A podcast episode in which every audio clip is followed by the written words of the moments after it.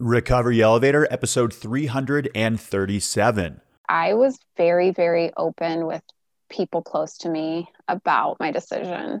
I didn't leave any room for for changing my mind. I just put myself out there as a way to create this layer of accountability. Life is always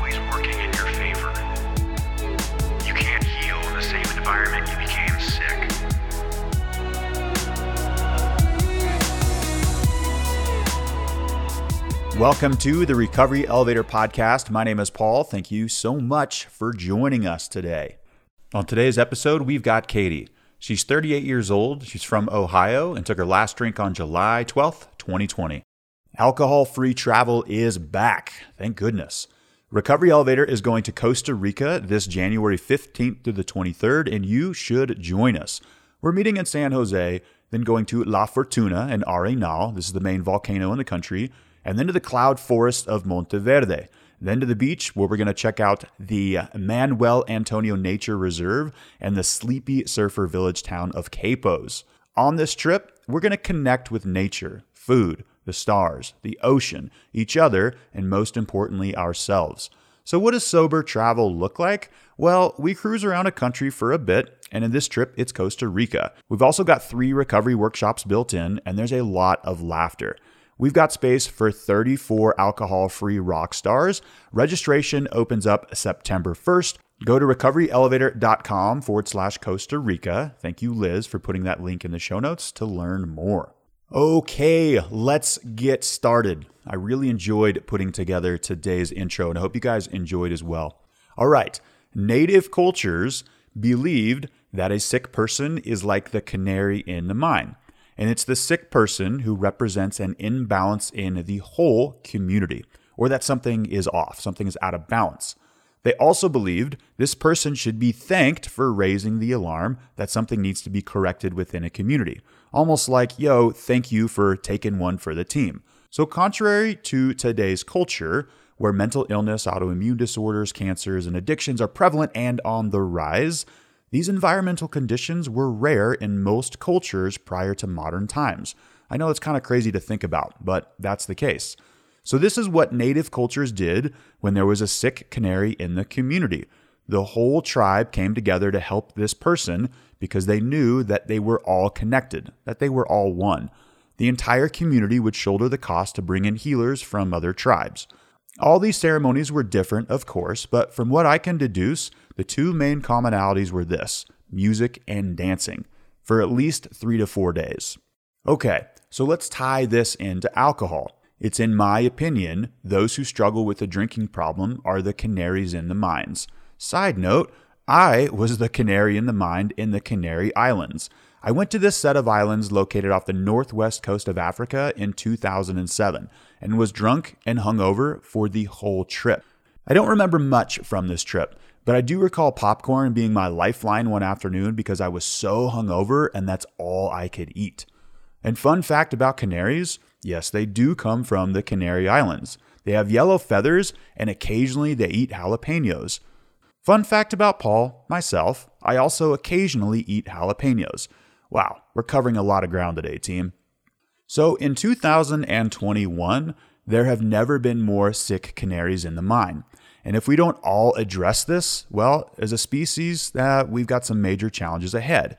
And when I say we all need to address this, I mean problematic and normal drinkers, as in addiction, mental health is an external manifestation that something is highly out of balance internally with our species. And this imbalance affects everyone. And this is okay because this is how we grow and evolve. I feel it's addictions that shine the torchlight of where we need to go. The good news is the canary can heal. It will heal.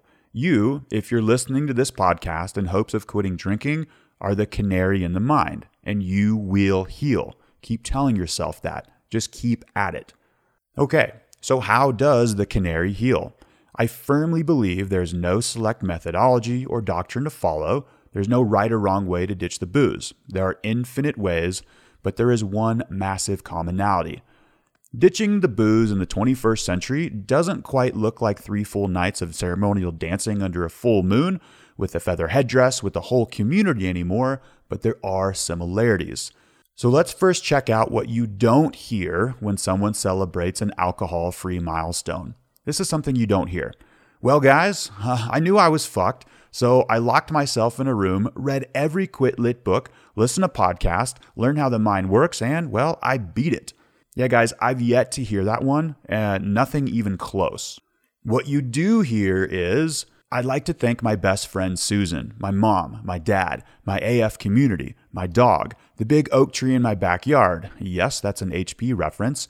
And I'd like to thank all my friends who were in my corner the whole time. Or you hear something like this I couldn't have done it without Mike, Jim, Javier, and my pet canary, Ralph. Okay, I think that's the last canary reference in this podcast episode. So let's summarize this. Number one, you can't do this alone. And number two, you need community. This could be a close group of friends who know your desire to quit drinking. AA, Cafe RE, counselors, etc. There's a bunch of these. Ships need to be burned or conversations with loved ones need to take place. Accountability is desperately needed. Even if you are not, and I'm using air quotes, if you're not successful with your decision to quit drinking, you're still developing tighter bonds and relationships in your life when you burn the ships, when you have these conversations. So, according to Sebastian Junger in his book Tribe, in times of crisis, people are wired to come together and help. This isn't a kind gesture from our friends and family or even complete strangers. It's biologically how we are wired to help. And as I discussed in last episode, dopamine, serotonin, and oxytocin are released when we help others. So when a drinking problem reaches a pinnacle moment, and I'd classify this as a crisis, as it was for me in 2014, the people around us want to help.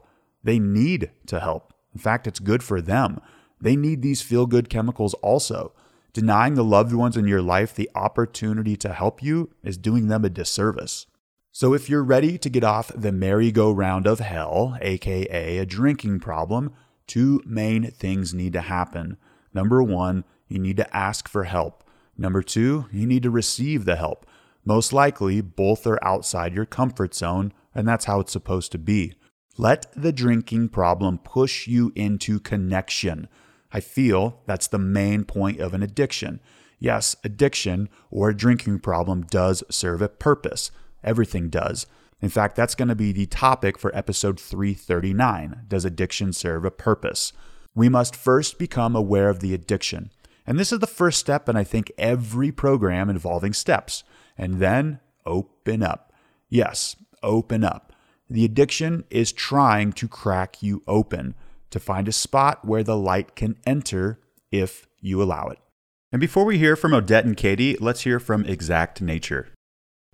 Exact Nature's safe and healthy CBD based products are formulated to help you with the challenges of quitting drinking, such as addictive cravings, depression, anxiety, and lack of sleep.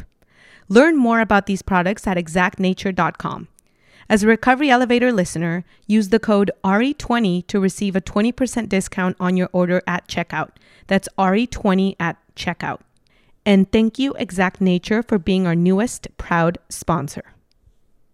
Thanks for another wonderful intro, Paul. And Katie, welcome to the Recovery Elevator podcast. How are you today? Thanks for having me, Odette. I'm doing I'm doing really really good. Thanks. Thank you for being here. And let's get right to it, Katie. When was the last time you had a drink? My last drink was July 12th, 2020. You just celebrated your 1 year. I did. I did.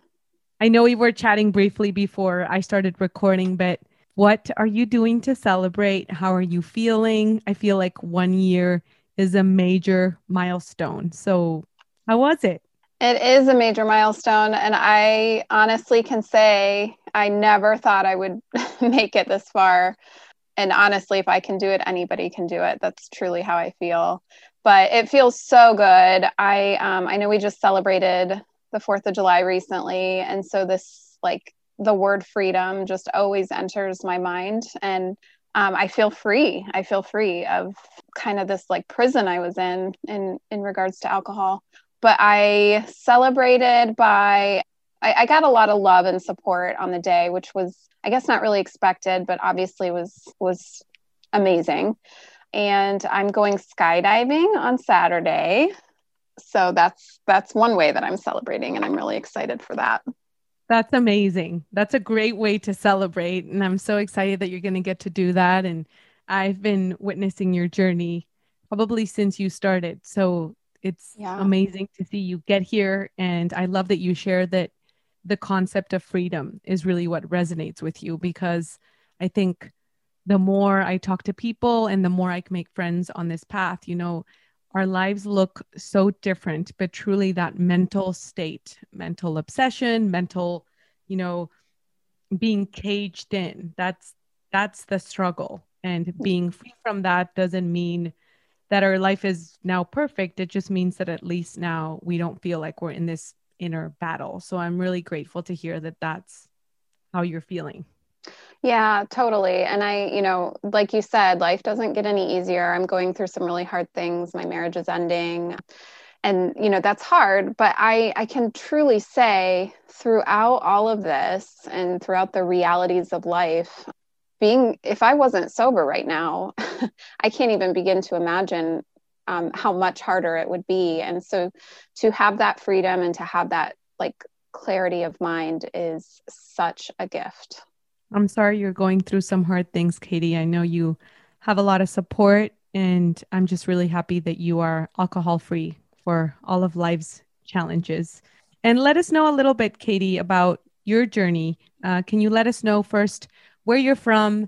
Do you have a family? What are your hobbies? What do you do for a living? And what do you like to do for fun? Sure. Okay. So I am 38 years old. I live in Northeast Ohio, a little bit south of Cleveland. I have two boys. I have a 15 and a half year old and I have a four and a half year old. Um, so a toddler and a teenager. And that was always my big joke was, and that's why I drink. And so I don't say that anymore, obviously.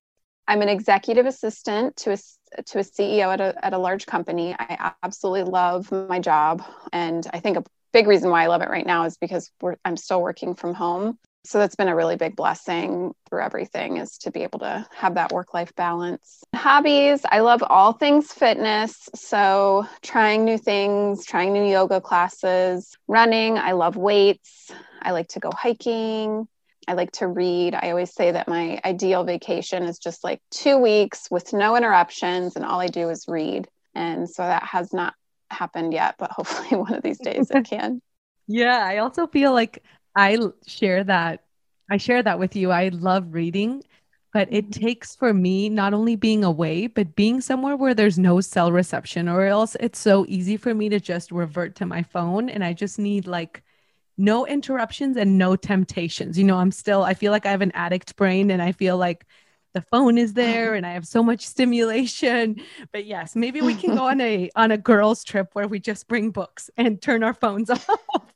It's a plan. I would love to do that.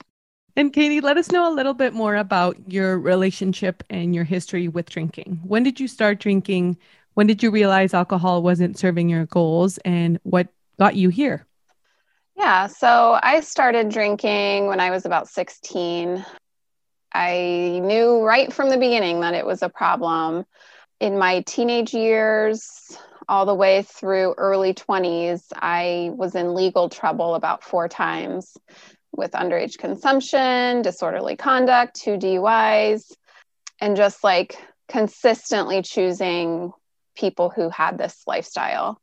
And the people I was surrounding myself with, in all honesty, made me feel like this was just normal. Like, in fact, many of them were doing much worse stuff, you know, quote unquote worse, like doing hard drugs, you know. So this seemed, I, you know, I so what? I drink. I've gotten in trouble. Like that's just kind of par par with the course and par for the course. And I didn't really believe that I had that big of an issue. And it sounds crazy to say, you know, that I just felt that this was kind of a normal part of growing up and being a teenager, being a young adult, that I was just unlucky. You know, I had a lot of people tell me, like, you just, you know, you're just in the wrong place at the wrong time and you got in trouble. So I really had relationships and friendships that enabled me and kind of validated that this was okay.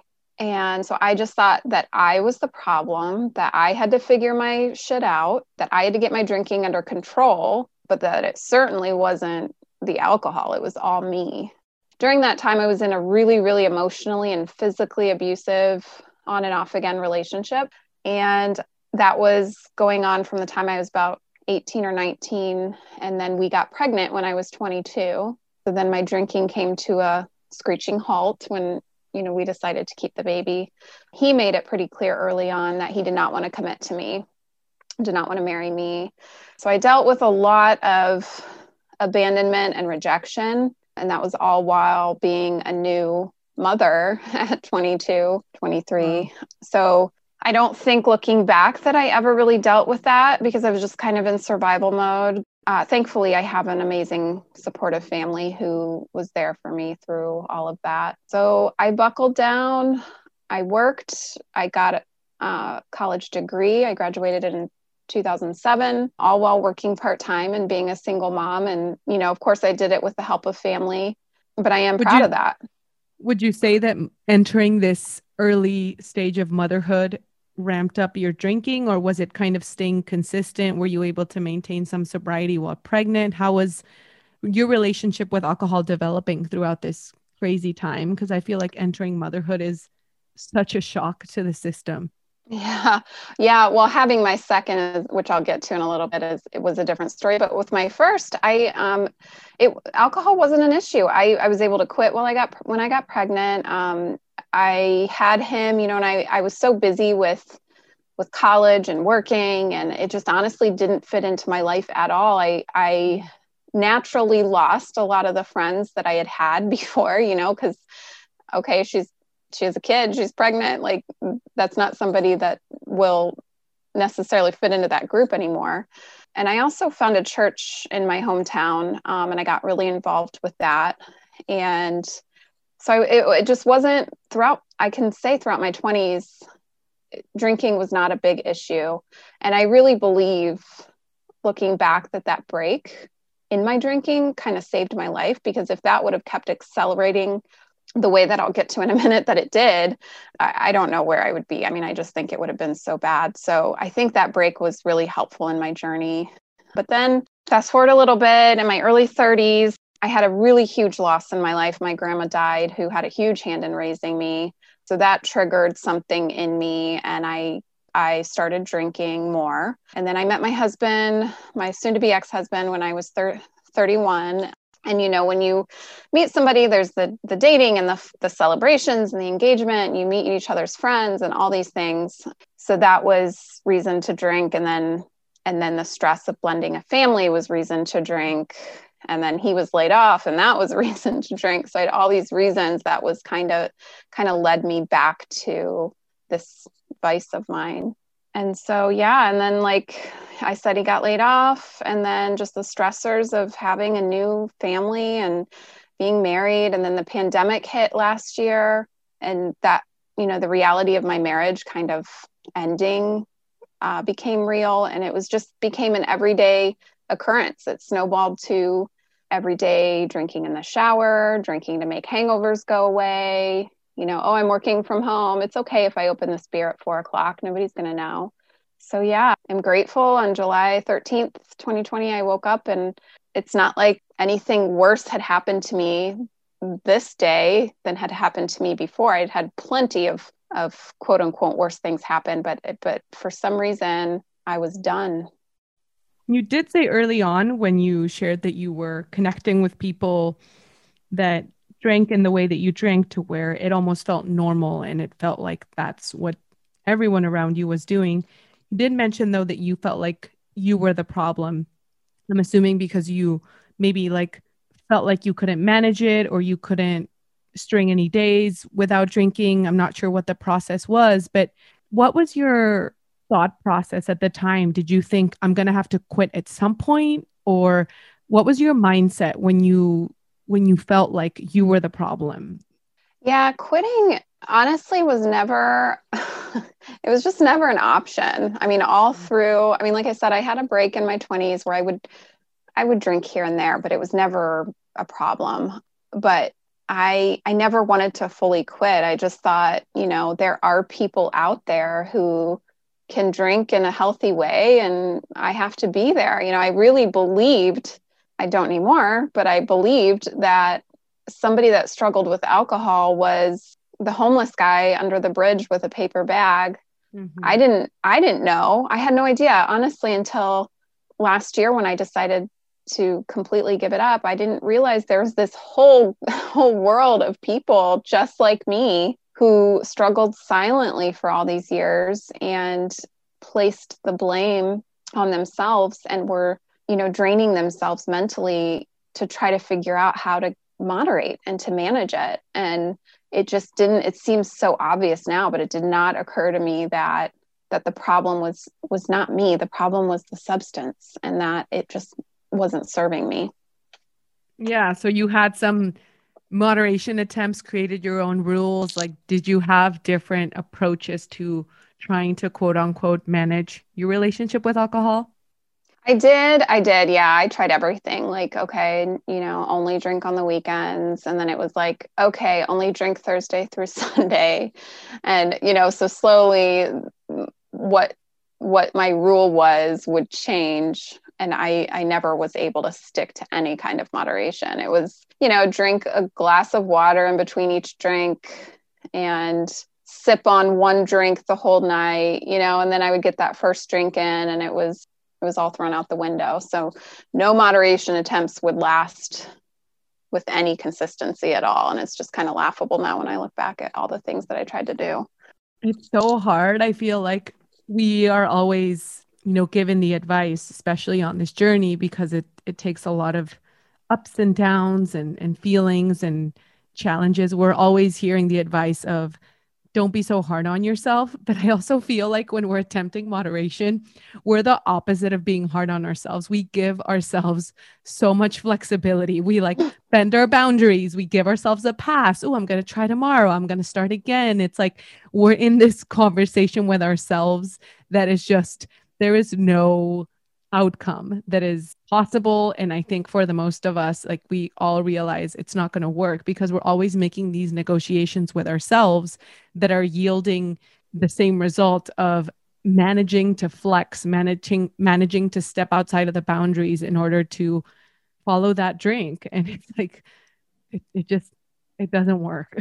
No and that's why i used the word freedom earlier because I always say like the mental gymnastics that I was going through and the amount of time that I spent thinking about it is is embarrassing now when I think about it. I'm just like I I cannot even believe all the times I would think about drinking and when I was going to get my next drink and um, what can I do to cut back or appear more of a normal drinker and um, so there's so much like headspace that has been cleared up from just like getting rid of it completely. I don't even, I mean, I, I would be lying if I said I don't ever think about it because that's mm. just, I do. It, it does pop up from time to time, but it's way, it's way less than it was. That's for sure.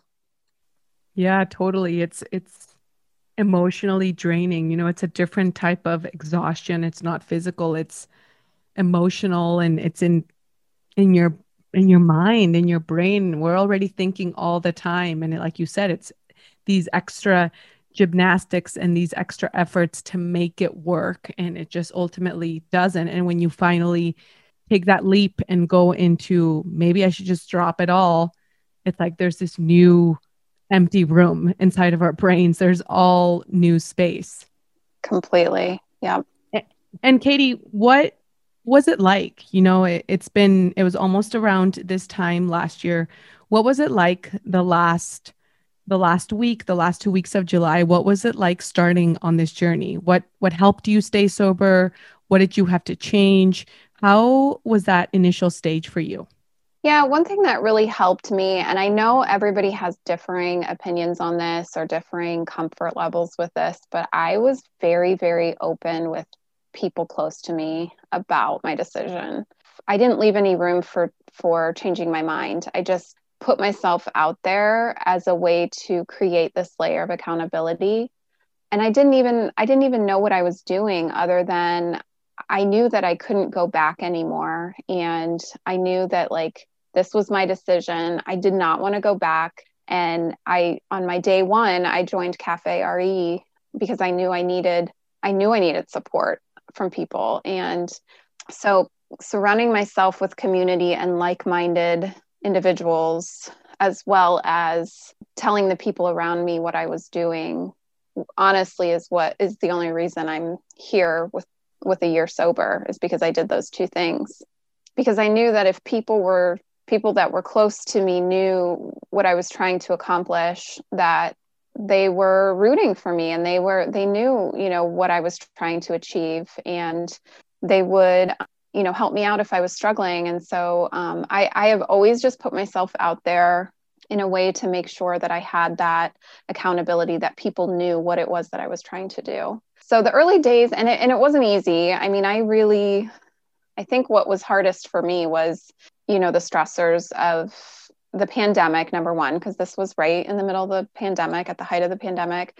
Um, so the stressors of that combined with um, being a mom to a teenager and a toddler and everything with my marriage and just all of that going on i didn't know what to fall back on. Like i just didn't have the knowledge. And that's a lot of what i'm learning and have learned over this past year of what to substitute and the tool you know they talk about your toolbox what to put in my toolbox. So it was it was really tough. I would say those first 30 days were really hard. And then after that you think about it less you um, just gradually over time you just start to realize that hey i like this life way better than my old life and i can never i mean i, I can say deep in my soul that i believe i can never go back you know, you said right at the beginning of your interview when you were introducing how your journey with drinking started that you look back and you made these decisions. We all have choices, and you chose your circle of influence. Like you chose the people that you were surrounding yourself with, and those were the people that were enabling your decisions and also making you feel in a way like you belonged and that everything that you were doing was perfectly normal. And it's almost like you did the exact same thing when you decided to pursue sobriety. It's like, I'm going to surround myself with people that make sobriety feel normal instead of drinking feel normal. You just made that switch.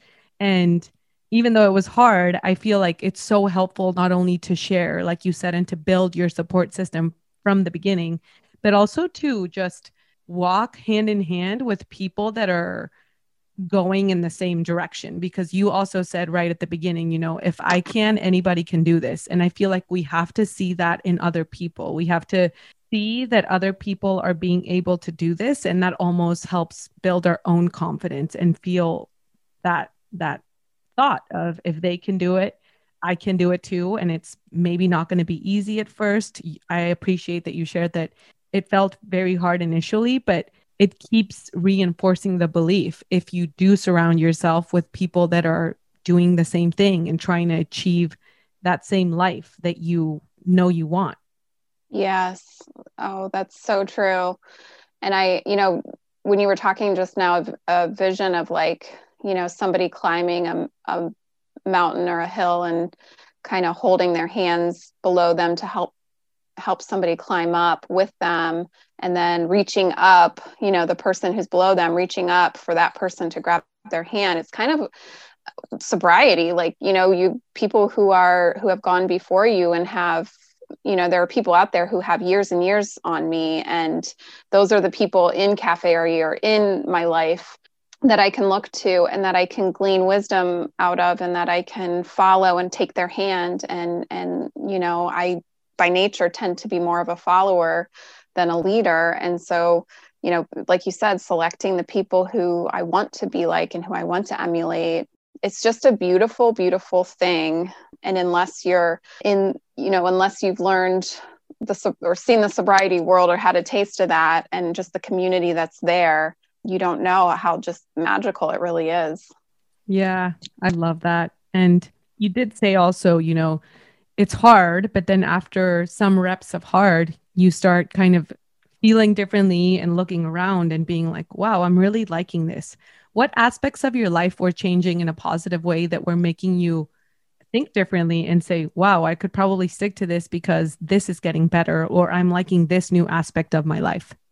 Yeah. So, health and, you know, fitness and eating healthy and all those things have always been important to me. And I just believe that alcohol cannot fit into that. Our culture will tell you differently. I mean, we have um, health and wellness gurus who are touting alcohol and articles that are talking about the benefits of alcohol. And so it's countercultural to what we're hearing. But I really believe that you can't be healthy and have, you know, be your healthiest self with the presence of alcohol. So just the consistency with everything, consistency with eating i'm not perfect but eating healthier consistency with going to the gym things that drinking was only hindering and just removing alcohol has helped me to be able to be consistent with all these things. I can say that I I am I am less selfish than I was when I was regular regularly drinking and that's been kind of I don't know, surprising I guess. Like I don't know why that is, but I I'm way more focused on fostering my friendships and being there for my friends. I think because I'm not, you know, nursing a hangover all the time and flaking out on plans with friends. You know, I think my friends just kind of gave up on asking me to do things because I would always flake out. And so I, I, I just feel like I've left survival mode and have gone into more of a growing and thriving and it's just more exciting. It's not the survival mode anymore. It's okay what can i do to be the best version of myself? And those i never had the luxury or the ability to think about that before. I think you shared in your response one of my favorite unexpected perks of this journey which is like authentically being able to show up for other people mm-hmm. because i feel like for many of us drinking was I don't know, for me personally, I'll speak for myself, like linked to people pleasing. So maybe I didn't want to go to an event and having a few drinks would help me kind of get through an event that I didn't want to go to. Or, you know, it just, I feel like I show up, I'm not a flake. And when I show up, I show up authentically. So it feels so good because, in a way, when you're like showing up for other people authentically, it only means you're showing up for yourself authentically. It doesn't feel like this oh man, I got to get a few drinks to to get through this family function or whatever. It just feels like it's in line with who I am, and that has felt really neat.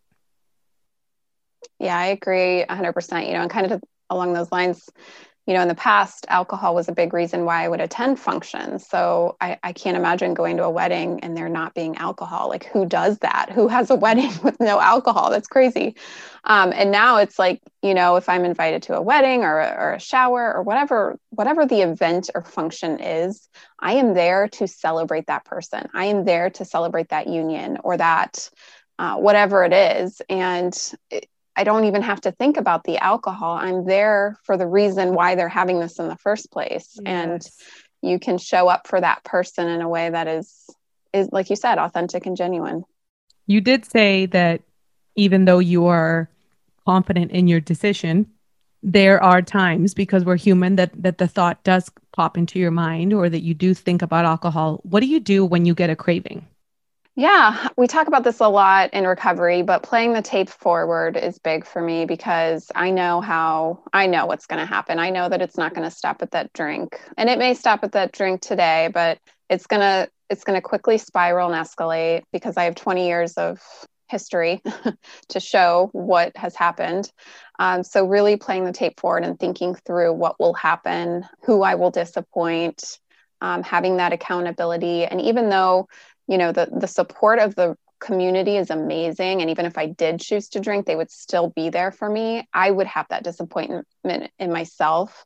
And i would know that it would be that much harder to pick it back up pick my sobriety back up. And then the more time i have the more the harder to think about going back is. I can't imagine like giving up a year right now. And some practical things.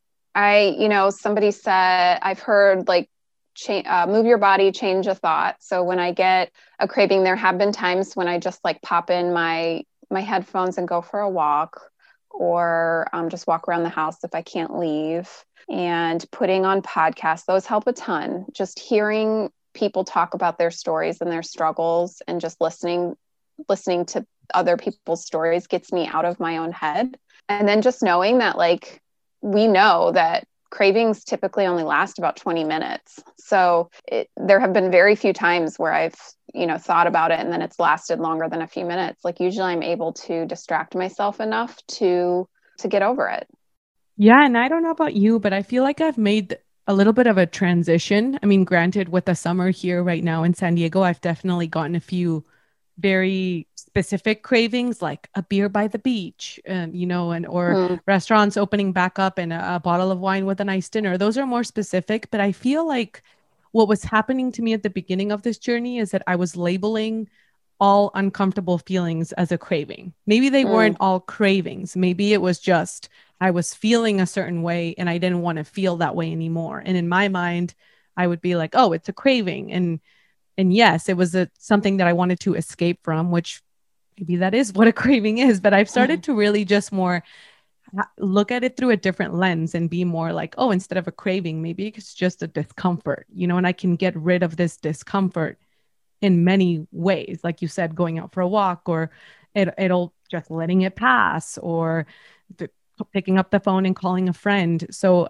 I think we kind of do make that shift. And we also start recognizing our emotions better because at the beginning of this journey, I didn't even know the difference between being sad or upset was. You know, it's it all was just such a blur that you start getting to know yourself a little bit better and you're better able to label what's happening. Yeah, 100%. And I, you know, it's I thought it was so cheesy at the time when everybody would say things like just you just have to sit in your feelings just sit in them. Like what the hell does that mean? But it is it is such a roller coaster and it's such a it ebbs and flows. And so i could be having the worst day today and then tomorrow is a brand new fresh start. And and lord knows i am so grateful that i didn't choose on my shitty day to start drinking because today I'd feel even worse and I would have a hangover. And so if you if you are able to get through it and to do what it takes to not give into that craving you will just be so grateful that you did.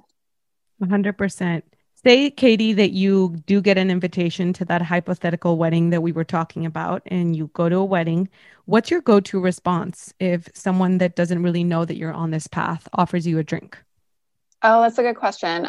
You know, because things are starting to open back up, I haven't had a lot of those those experiences, but I just say, "No, thanks. I don't drink." And there's only been a couple times when people like ask more questions, but it's typically usually out of their own curiosity, like, "Oh, like, you know, just wanting to know why or what my reasoning is." But that's one thing that I think I made a bigger deal out of was well, you know, you mentioned people pleasing earlier like well what are people going to think like it's weird like i don't want to make people uncomfortable because i was the person when i was heavy into my addiction that thought if you didn't drink and you were sober then you must be super boring and mm. have no fun and i would judge you and it's so embarrassing to say now but that's what i did so i didn't want to be judged like that. Um, and I was worried about when I first started on this journey what I would say and how I would say it. And now I don't care at all. And I'm proud. I am so proud of my decision. And I, I think there's a fine line. Like, I don't ever want people to look at me as thinking I'm better than you or I judge you because you drink, because that is not the case. I still have family and friends very close to me who are normal drinkers. And I don't judge anybody for their decisions. I would be the last person in the world to judge anybody for their decisions. But yeah, to answer your question, it's just, I don't go into detail, especially with people I don't know very well. I just, it's just a no thanks, I don't drink.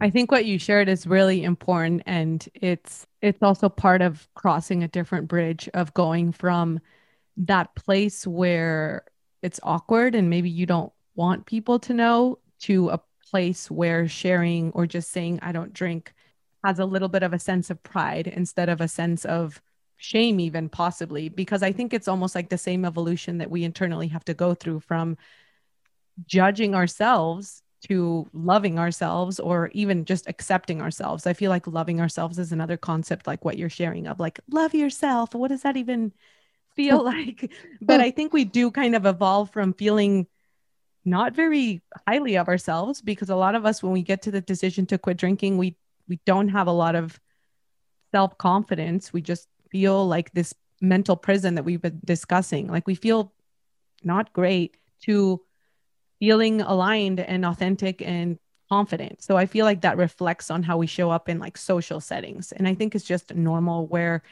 wherever you're at in that process, I just want to encourage listeners to just know that it's okay. It just takes time to get to that confidence level, not because maybe you're not a confidence person. I think it's just a big reflection of kind of what's going on inside as well.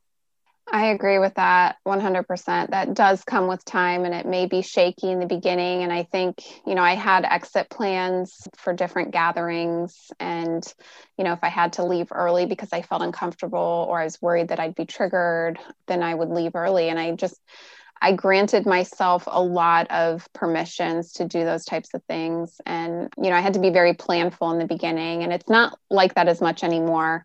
But you do what you have to do to protect your sobriety because it is a gift and you just have to protect it. One thing I was thinking too is it's kind of silly to me when you're in social situations, if anybody ever, you know, if you were to say to somebody, I uh, decided to not uh, snort cocaine anymore, then that's like celebrated. That's great. You're not a co- you know you don't do drugs anymore. That's wonderful. But when you say, yeah, I don't I don't drink anymore, like I decided to give it up, then people look at you like you're crazy. Not everybody, but some people do. And um, it's just so silly to me how our culture has allowed it to be so glorified. And so those types of things do give me, you know, the confidence to be able to be where I'm at right now. Yeah, there's definitely a cultural uh, difference. I think I heard somewhere else that, like, if you see a person on the street overdose, you have a very different reaction that if you see someone downtown outside of the clubs like stumbling and, and tipping over drunk a lot of the times yeah. there's a lot of humor behind that like people joking at people that are drunk or laughing at people that are drunk or you know this whole like thing about you wake up and you have like writing on your face or something like there's this cultural disassociation with the damages that alcohol does do to everyone mm-hmm. not just people that are struggling with addiction and you know people that maybe even drink normally but there's this different lens and i do think it's a it's a society and and cultural thing but hopefully little by little i think i, I i'm always a optimist glass half full i think hopefully maybe like the tobacco industry little by little that cultural narrative will start to change and people will see like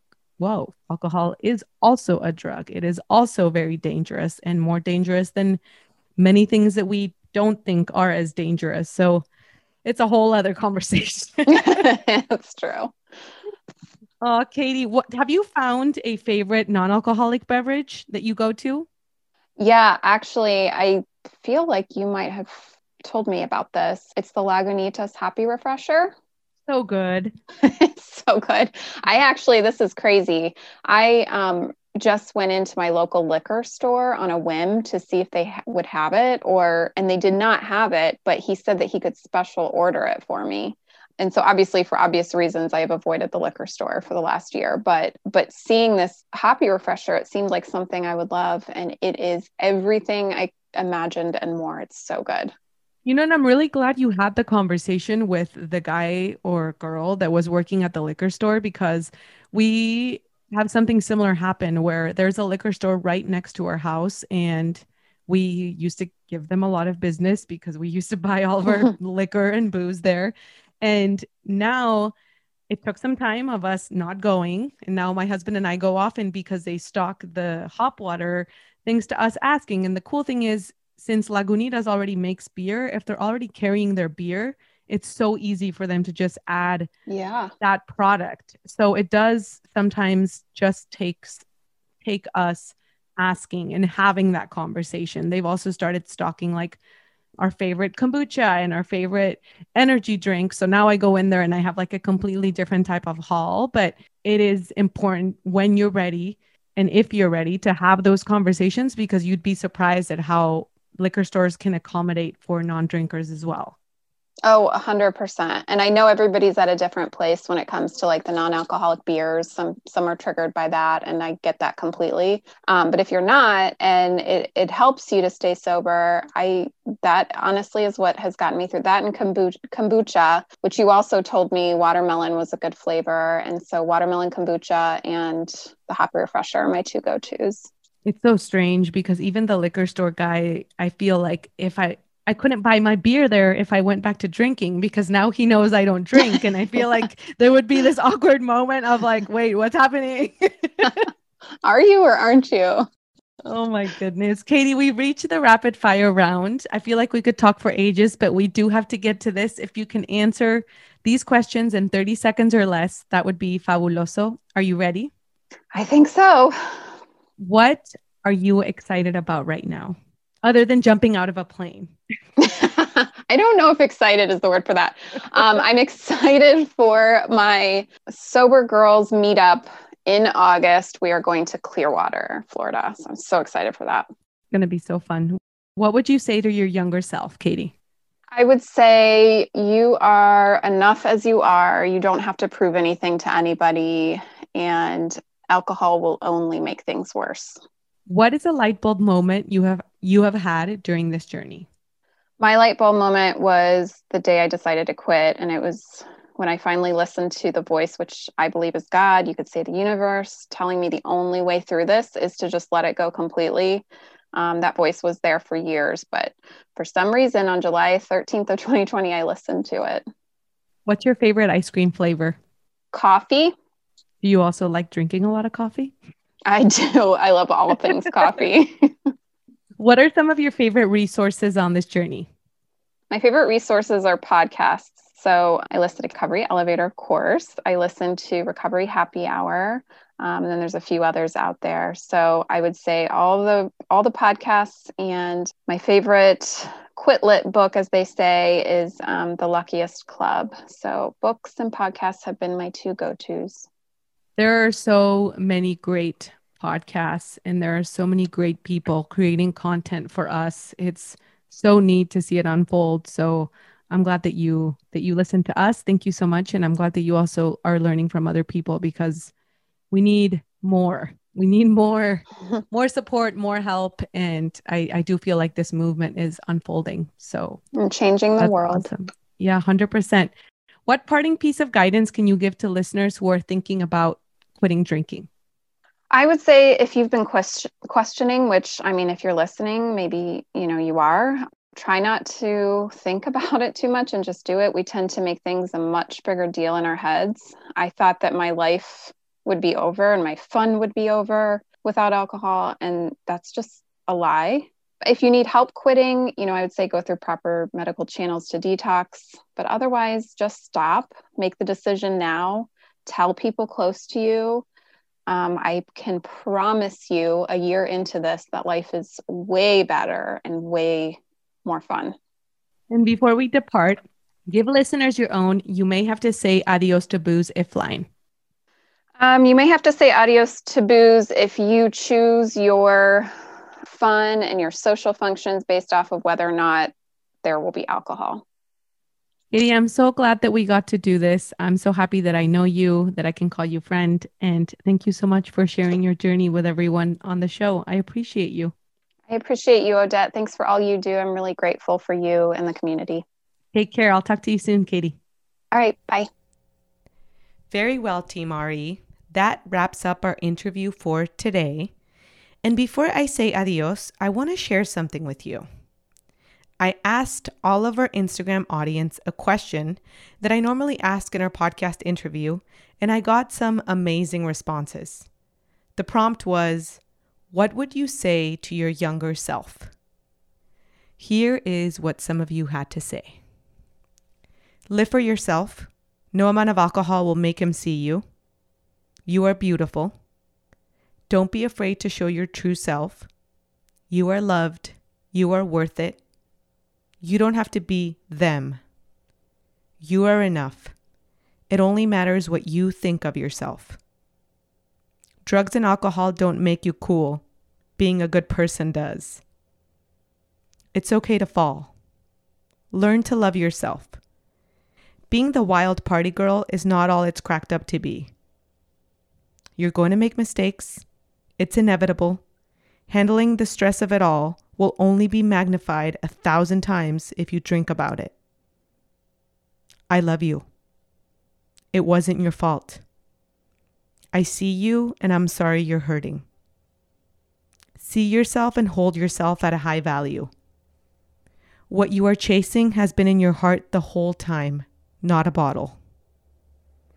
Everything you think alcohol is helping you achieve is false. You are being held back. You can accomplish so much more sober. You are none of the things you say to yourself in your head. Be as kind to yourself as you are to others. You are allowed to feel the way you do, and you don't have to hide it to please those around you. Let your hair grow long. Let your laugh grow loud. Take your intuition seriously. Wow, team. What a list. Remember that you're not alone, and together is always better. Recovery Elevator, you deserve love, acceptance, and belonging. We can do this. I love you guys. Get out of the story. Get out of the story and use the mind to locate the body.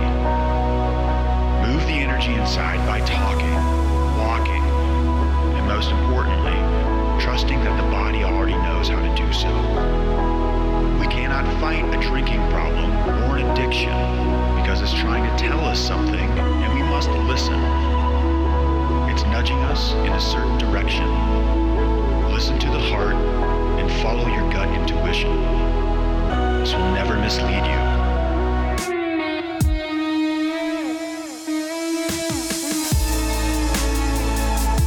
People often ask me, what's the one thing I can do? Response is always the same burn the ships. It's these repetitive thoughts that always drive you to make the same decisions. It's these familiar decisions that always lead to the same actions. It's these familiar actions that always result in the same outcomes. It's these same outcomes that constantly result in the same emotions. It's these familiar emotions that give you those familiar feelings. It's these feelings that always lead to the same thoughts, thereby completing the cycle. If you can recognize this, you will be empowered to change your thinking.